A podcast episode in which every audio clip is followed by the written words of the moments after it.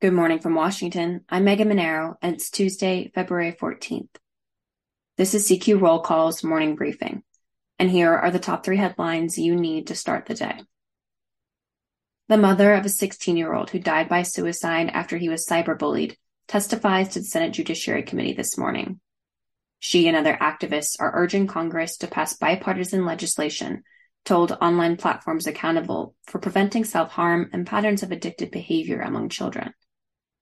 Senate Democrats also have a bill out this week that would require online platforms to give teenagers a clean slate online by allowing them to ask that the platforms delete any information that they collected on the user before they turn 13. Next, senators on the Commerce Committee hear for the third time from President Joe Biden's nominee for a key seat on the Federal Communications Commission. Gigi Sohn's nomination stalled last Congress and was resubmitted by the White House last month. She appeared before the committee in 2021 and again in 2022. Her confirmation would break the deadlock on the FCC and give Biden a 3 2 majority that would mean the commission could restore net neutrality rules reversed by the Trump administration. And finally, the Senate will need to confirm a new architect of the Capitol. That's after Biden fired AOC Brett Blanton on Monday.